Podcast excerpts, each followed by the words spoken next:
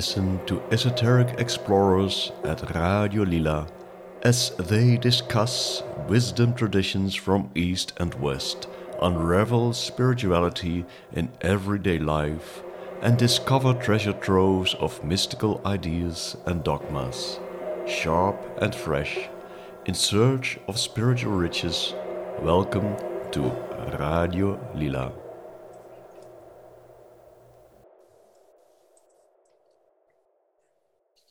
Hello, everyone. I am Marleen, and this is our first ever English edition. Uh, Radio Lila is a Dutch channel, so we are clearly not native English speakers. And we're very honored today to have Swami Sunirmalananda as our guest in today's show. He is a monk in the Order of Ramakrishna and the president of the Ramakrishna Vedanta Vereniging Nederland in Hoogersmilde, Drenthe. Welcome, Swami. Thank you very much. Thank you for having me. Okay, well, you're welcome. Um, the Vedanta Society is a uh, non profit and non sectarian spiritual movement that is founded and inspired by Sri Ramakrishna and Swami Vivekananda. And it, uh, it has the religious philosophy known as Vedanta. Uh, Swami, to start off with, what is your definition of Vedanta? Vedanta is like science, it encompasses everything. The word science includes everything we can think of social sciences, medicine, art, literature. Similarly, Vedanta is an all encompassing word. However, the word Veda means knowledge. The culmination of all knowledge is Vedanta. What is the culmination of all knowledge? That knowledge which brings us the highest good. So, Vedanta, in whatever sense it might be, is that which brings us the highest good. This is the idea. Okay. Wow. So it's it's a whole, uh, yeah, it's a very big um, uh, thing you're you're talking yes. about. It's almost everything we're talking about now. Yes. Uh, according to uh, Vedanta, we are all potentially divine, and and our goal is to manifest that divinity. How is that so? Yes. This definition of Vedanta was given by Swami Vivekananda. As you have said rightly, each soul is potentially divine, and the goal is to manifest this divinity. Right. This is the fundamental concept of Vedanta or of religion itself. Any religion, even when you speak of Christianity, Christ says, The kingdom of heaven is within you. If the kingdom of God is within me, there should be God also. That means I am divine. This is the idea. Right. So the question is how to manifest this divinity. That is the practical aspect. For this, Vedanta does not say that you must follow any one particular path. That is not possible. All human beings cannot fit into a single code. So, or yes. So, what we do is each one of us, depending upon our mental constitution and tendencies, will choose whatever path we like. There are several paths and broadly classified are four paths called yogas. These four yogas means paths lead us to know that inner divinity which we are. Why are we called inner divinities? The thing is, divinity is there within us. We are that. We have not manifested it. Therefore, we call it, it is hidden. So, once the divinity becomes or begins to manifest itself, all that is good will come, glory will come, success will come, everything will come. This is the idea. Wow. Um, and what is meant with by Advaita? Uh, and, and can you tell us something about the relationship between this Advaita and Vedanta? Very good. Thank you. Vedanta, as I said, is like science. It encompasses everything starting from material sciences to shipbuilding to the Atman sciences, everything is Vedanta, the culmination of all knowledge. Now, This Vedanta also teaches us how to attain the ultimate or the highest good. There comes the question of Advaita Vedanta. Generally, there is some confusion that Advaita is different, Vedanta is different, and so on. Right. Actually, yes, Advaita means that non divisible oneness, which is the fundamental basic element of everything, which is called Brahman in Sanskrit. Brahman is not God. Brahman means vast, infinite. That is consciousness. So everything is fundamentally consciousness. In this consciousness, due to some confusion, we see multiplicity. Advaita, Advaita means to see that unity. This right. is the goal of Advaita. So, what is Advaita? Advaita means that unique oneness, which appears as multiplicity, should be perceived whether within us or outside us, it's all the same. So, Advaita means oneness, that supreme consciousness. It's like the ultimate reality. Yes. Okay. And, and Advaita is then the way of looking at this reality. Yes. Okay. Correct. Well, uh, as I understood, um, let's go back in time.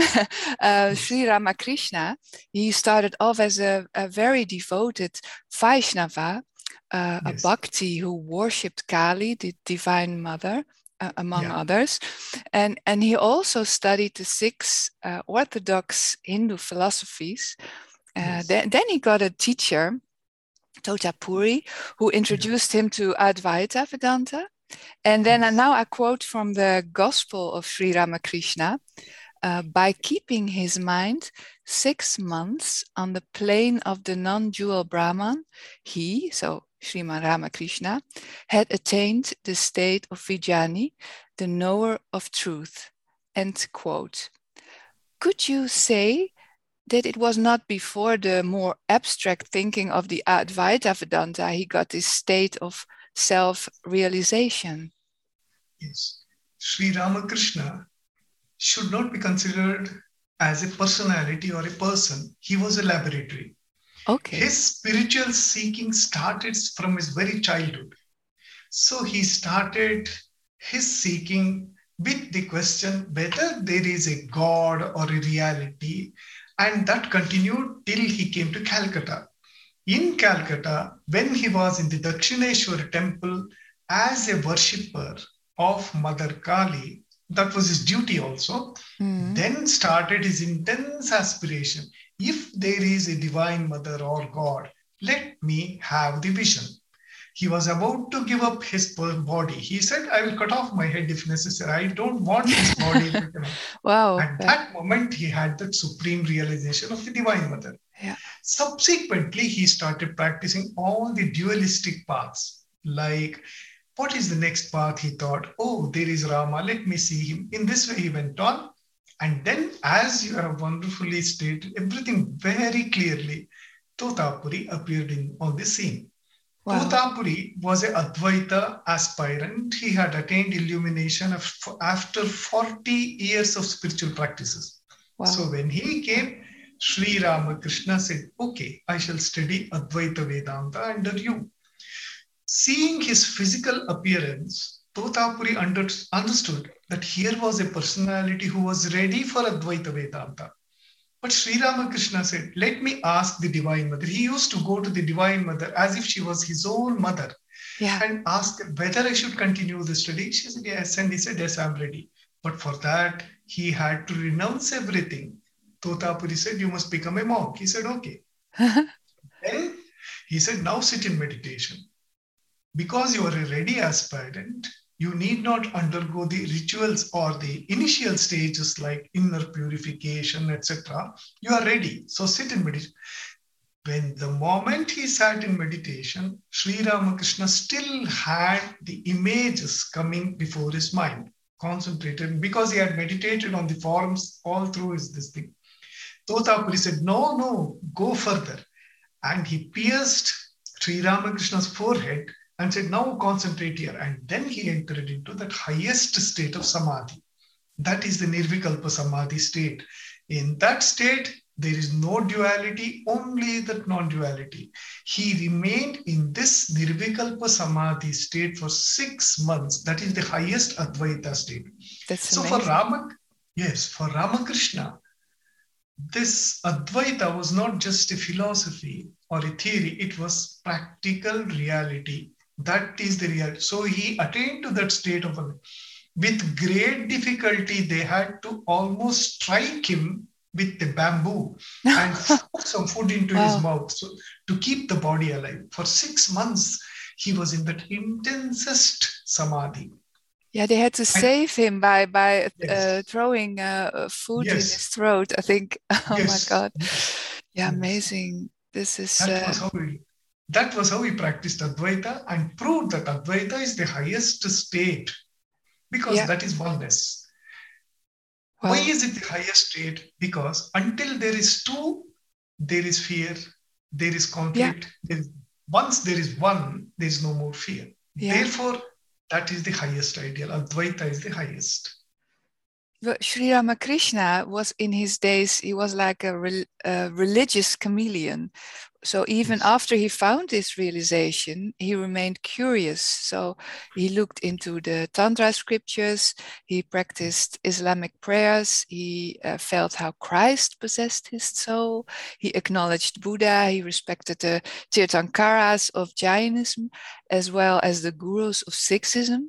So what was the reason he did such an extensive re- religious research afterwards even he got his self-realization remarkable question. Really wonderful. You have studied very thoroughly. Thank you. The question comes to everybody. Suppose I have seen the ocean. Suppose I have seen the mountain, or say I have seen Amsterdam. Can I say I haven't seen Amsterdam or not seen the ocean? How can this be possible? Hmm. Here, in the case of Sri Ramakrishna, he experienced God or the reality through the path of devotion. Right. First, then there was that intense curiosity. He was not like the ordinary. His aspiration was too intense. Suppose we are told that we have to jump into this lake it is about 50 feet or 50 yards deep. You must jump in. We will think, what about our family? What will happen to me? He was told to jump and he would jump straight away. So right. when it came to spiritual practices also, somebody would tell him, see, there is a path called this, this thing, and you can attain God through this path. He said, I will practice that path. And he would do that. In this way, he practiced all the paths to test the truthfulness of those paths, one. Secondly, out of his intense aspiration for God, to taste God through diverse ways. That is allowed. He was yeah. not saying that he did not know God. He had seen God intensely, more intensely, but that continued. So, right. in this way, day after day, newer aspirations awakened in his soul, and he attained to all of these, uh, to the reality through all these paths.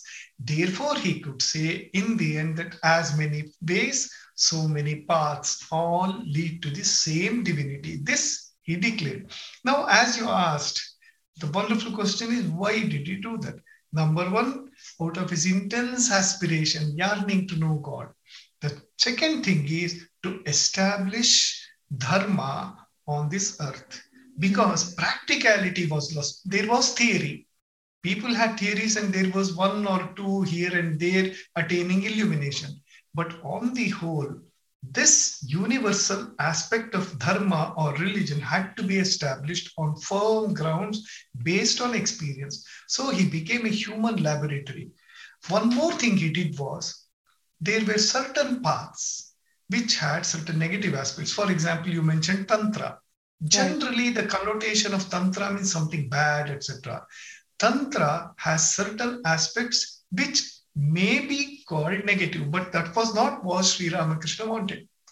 Mm-hmm. He practiced that Tantra which sees the Divine Mother in everything, the mother aspect of the divinity this idea. So, therefore, he worshipped the Divine Mother, even worshipped his own wife as the Divine Mother. And in this way, he could see the Divine Mother in all existence. That is what is called seeing consciousness in everything from the Advaitic viewpoint.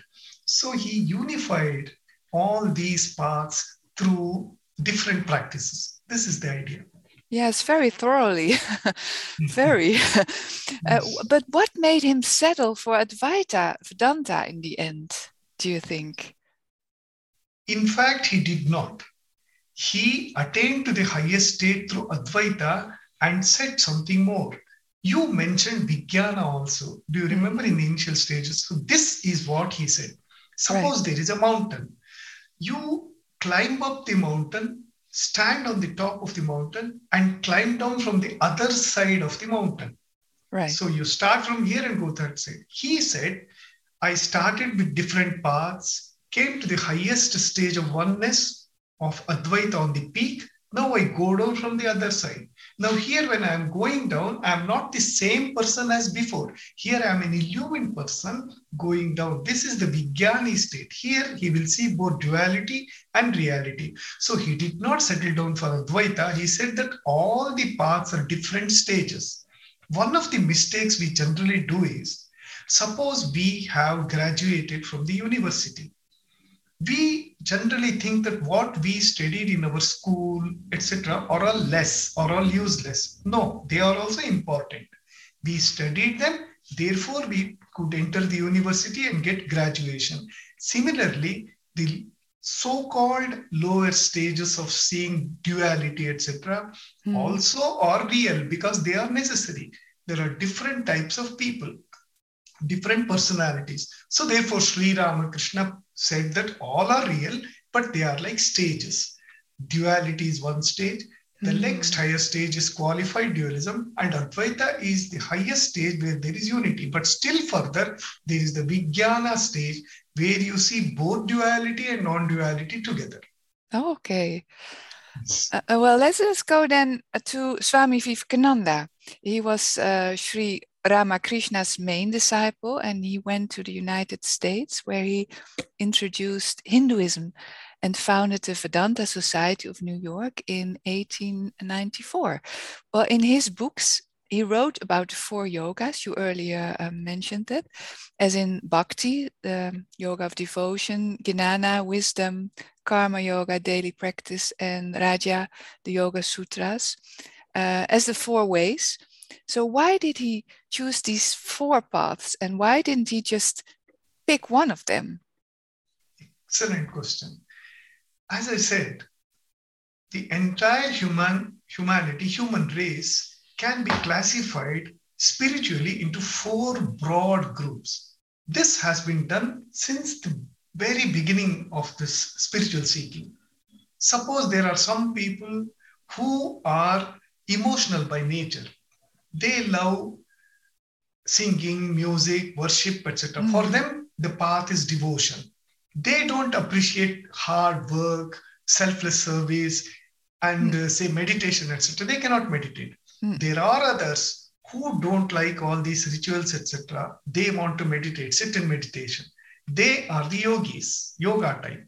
Then there are eight others who think rationally, who will discuss Brahman, who will like to just contemplate on such higher ideas rather than doing emotional worship, tears, etc. That part is the jnana part. And there is one more class which doesn't even believe in God, maybe, does not like it, but would like to do good to others. Let us serve, let us serve. They want to work. Right. So in this way, there are four type broad classes. You can put all of humanity into these four broad classes. These are called four paths. So Vivekananda when he was in the United States, spoke about this Raja Yoga, as you said, taught meditation, then Jnana Yoga, wonderful book on Jnana Yoga he has written. Mm. Then there was this Bhakti Yoga. In every path, he was a master. He told everything that has to be told through these four paths to the whole of humanity. Now it's for us to choose and then this thing, as you quoted this, each soul is potentially divine, quotation from Swami mm-hmm. Vivekananda, he says towards the end, books, churches, etc., are all secondary details. Do it either by one or two or all of these paths and become free. This is the goal. So we sometimes may feel attracted to worship, etc., singing, devotional songs, etc. Sometimes we feel like meditating. All are okay. We can choose all the paths or one. Ultimately, we have to create our own yoga, our own path. This is what Vivekananda insisted upon. That means each one of us thinks of God in one way. Your idea of God is something your idea of this world is something mm. your idea of yourself is something because you have certain experiences.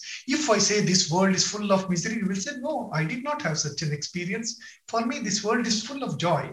So right. you can create your own philosophy your own yoga. For you god could be something different. There is a wonderful story if you can kindly one minute. This story is beautiful. There was a gentleman in brindavan he used to move about as if he was something different. Others used to see him.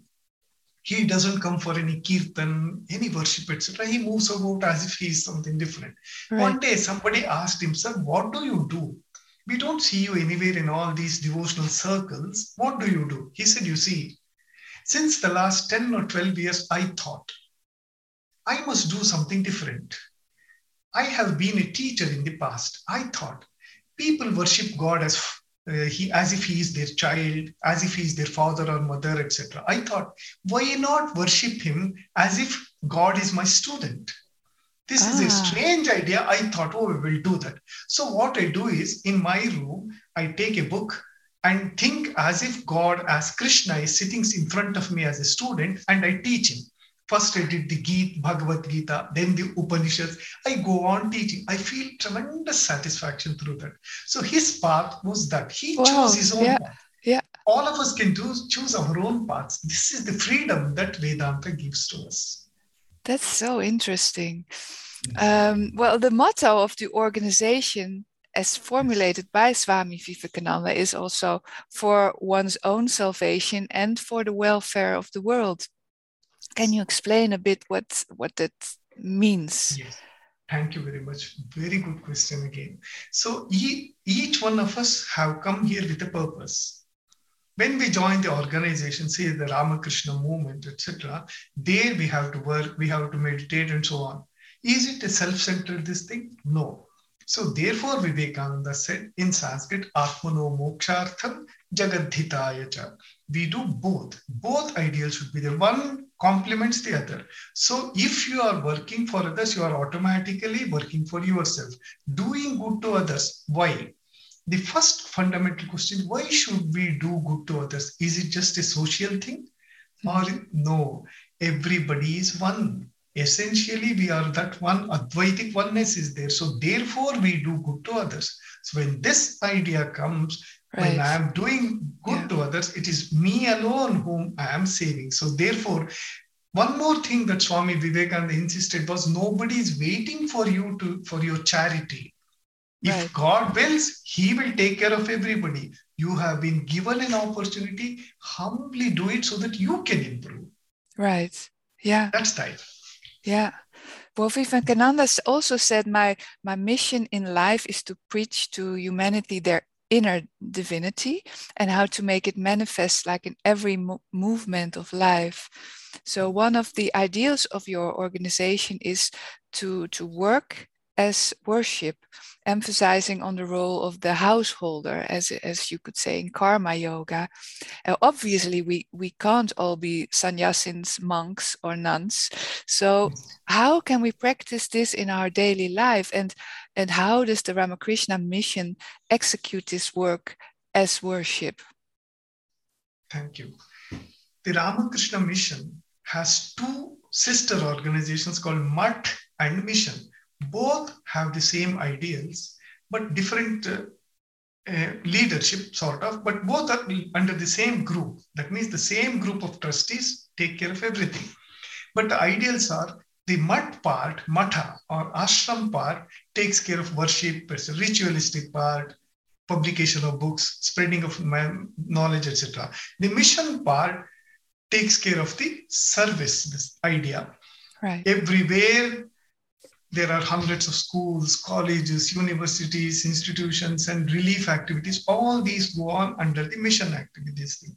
So there are thousands of householders who are busy with their own life, with their families, who can spend some time helping others through using these channels. So that way, the Ramakrishna Mission gives an provides an opportunity for people to serve.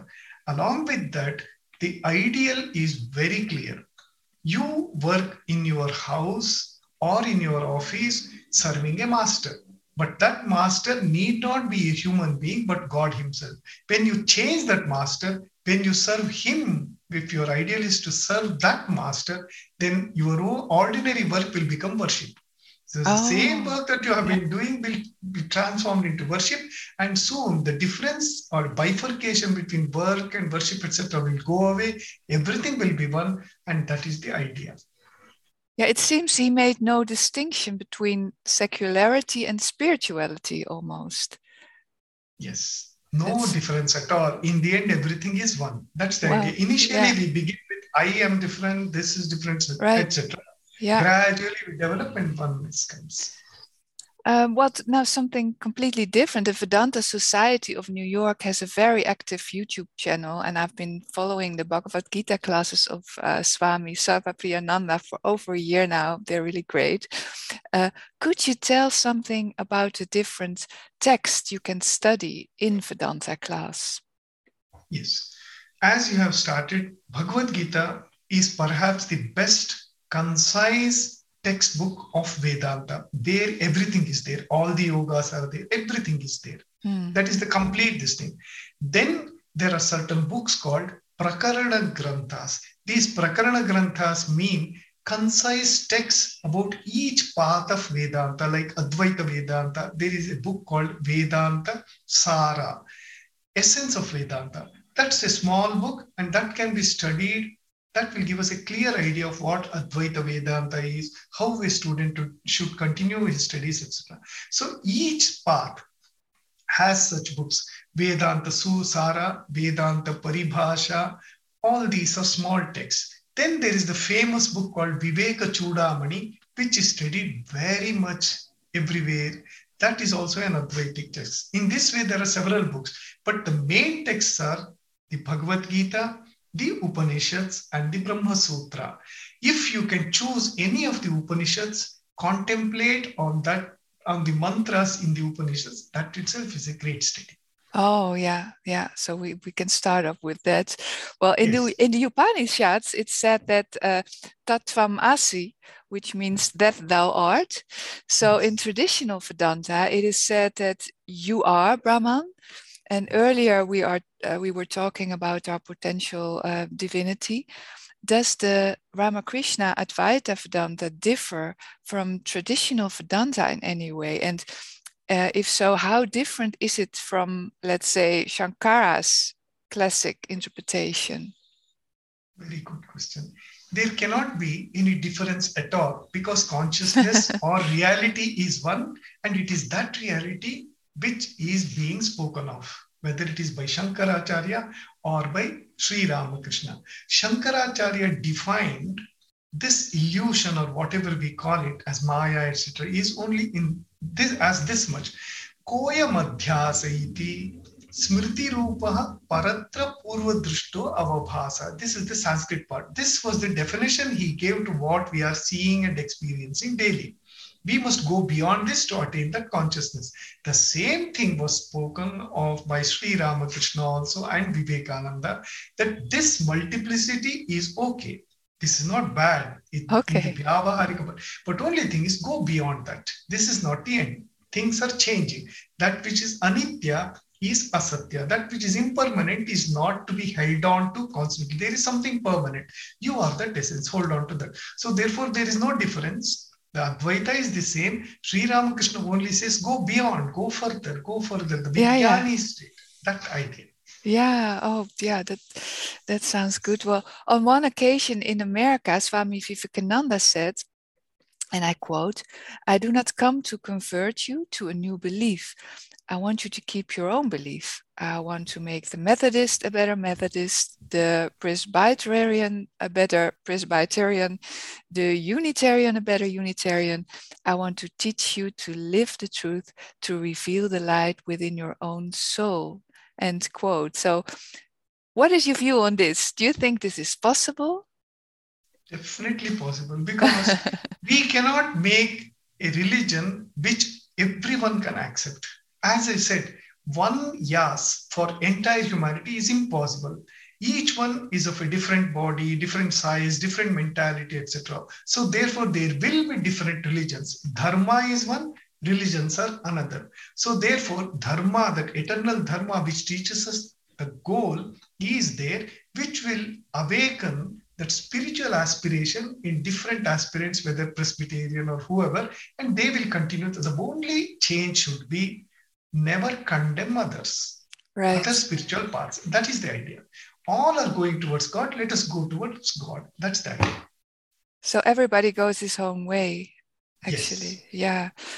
Well, I think this has been very um, enlightening, our, our whole con- conversation. Thank you very much for being our guest, uh, Swami Sunirmalananda. For listeners who want to know more about the Ramakrishna Vedanta Vereniging Nederland, we will put a few links in the description of this podcast. Thanks for listening and um, till the next one. Thank you very much. Thank you. Grateful to you.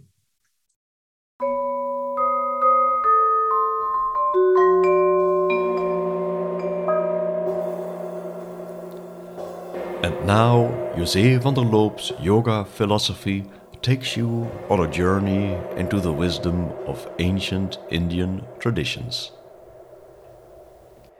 Life and teachings of Swami Vivekananda. At first, I wish to tell you that I am not a native speaker.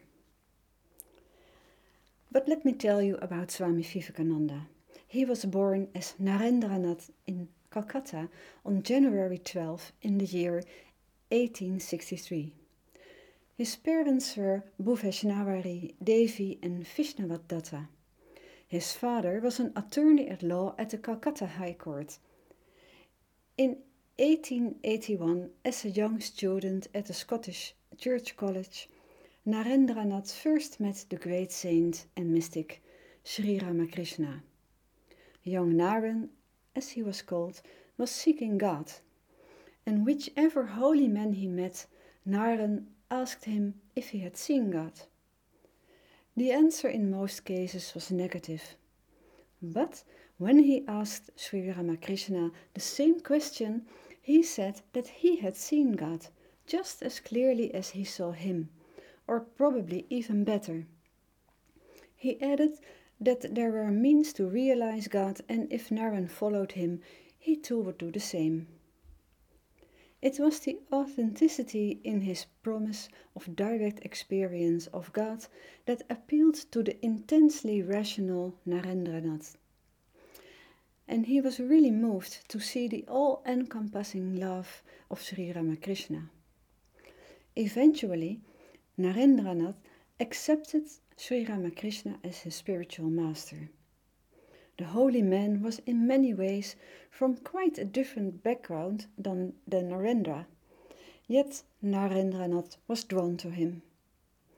On one hand, Ramakrishna seemed to be a madman and a monomaniac as he danced in ecstasy before the goddess, goddess Kali, feeding her statue rice from the altar. The Indian mystic Sri, Sri Anandamayi Ma called him therefore the master of ecstasy. Ramakrishna radiated a holy atmosphere unlike any, anything Narendranath had experienced elsewhere.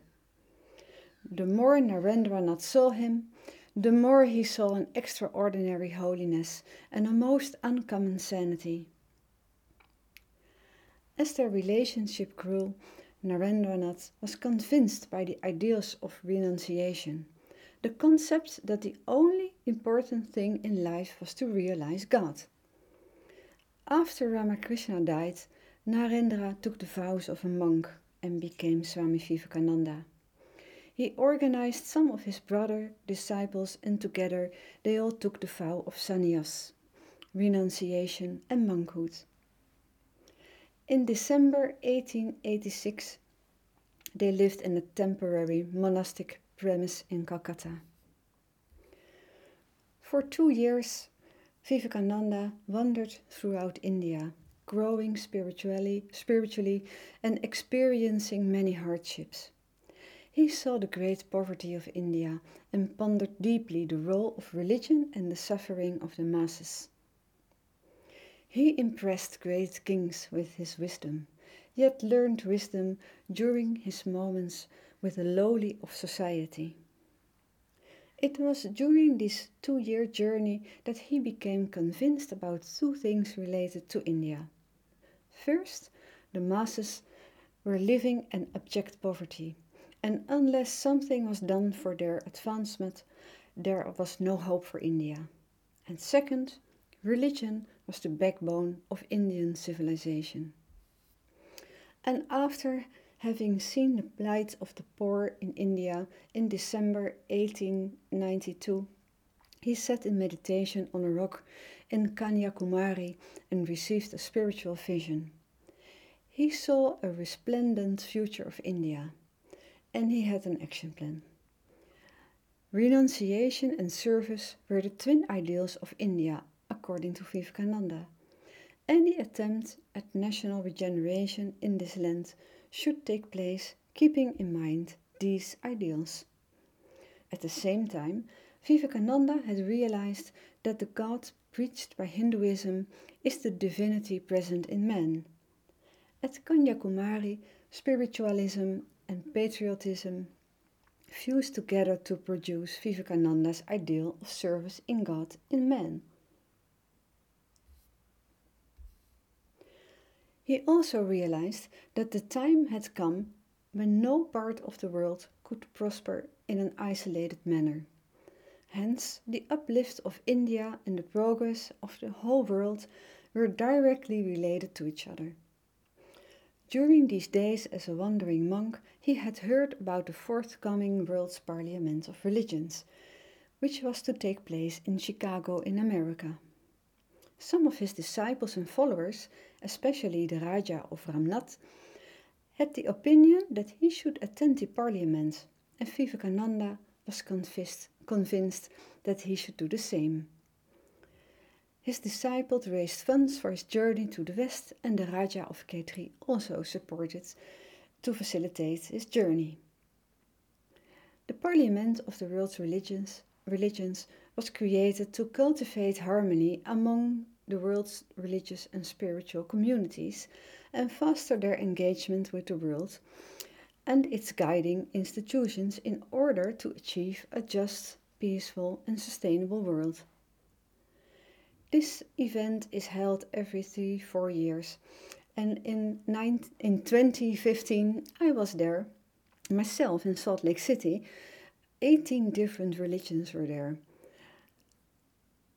Thousands of people were there. It was really great to be there. On September 11, 1893, Swami Vivekananda attended the parliament as a delegate to speak. Nervous at first, of course, it's a big conference. Swami Vivekananda spoke at the parliament and people were flocked to hear him, although certain Christian missionaries were amazed. How could they collect money for converting the heathens in India when such a dynamic speaker existed? The New York Herald called him undoubtedly the greatest figure of the Parliament of Religions. And after hearing him, we feel foolish, they said, to send missionaries to this learned nation. After the Parliament, the Swami traveled uh, throughout the United States and England lecturing and giving the Western world his best teachings on Vedanta. The teachings that seemed customized for the particular, particular needs of the Western mind. After four years, Swami Vivekananda finally returned to India and he was welcomed as a hero. Here he was able to put many of his ideas in practice such as service to the poor, education, hospitals, and relief in times of disaster. A major day came in 1899 when the permanent headquarters of his brother monks, called the Ramakrishna Order, was consecrated. Swami Vivekananda is well known because of his many books. His first book on yoga of meditation was assembled and published as Raja Yoga. After the Bhagavad Gita, it was probably Vivekananda who synthesized the different yogas the means of spiritual realization. According to him, the four yogas, Jnana, Bhakti, Raja, and Karma, are different means for realizing the same spiritual goal. Jnana Yoga, or the means of knowledge, appeals predominantly to the rational minded. Bhakti Yoga, or the means of devotion, appeal to the one with a loving attitude. Raja Yoga is meant for those fit for psychic control, while Karma Yoga is meant for those who take up work without attachment to fruits as a spiritual discipline. Vivekananda also said that while each of these yogas is meant for different personality types, the idea is always a harmonious synthesis of four, of all four. All these books and many other writings are brought together in his so called complete works. I place a link with this podcast where you can find it in English and download it for free. It's really wonderful to read. Personally, I find the explanation of Bhakti Yoga, or even better, Parabhakti of Swami Vivekananda, the most beautiful explanation of all. He states Bhakti Yoga is the science of higher love. It shows us how to direct it. It shows us how to control it, how to manage it, how to use it, how to give it a new aim, as it were, and from it obtain the highest and most glorious results. And that is how to make it lead to spiritual blessedness. Bhakti Yoga does not say Give your family or mundane life up. It only says love, love the highest. And everything low naturally falls off the bhakti yogi. Because the object of, of whose love is the highest. Forms vanish, rituals fly away, books are superseded, images, temples, churches, religions, and sects, countries, nationalities, all these little limitations and bondages fall off by their own nature from him who knows this love of God. That is called parabhakti and results in transcendent love for the highest, a principle that is also expressed by several Western mystics. On July 4, 1902, Swami Vivekananda finally gave up his mortal coil and attained Mahasamadhi at Belur Math. I hope you enjoyed this first English yoga philosophy podcast. Until next time.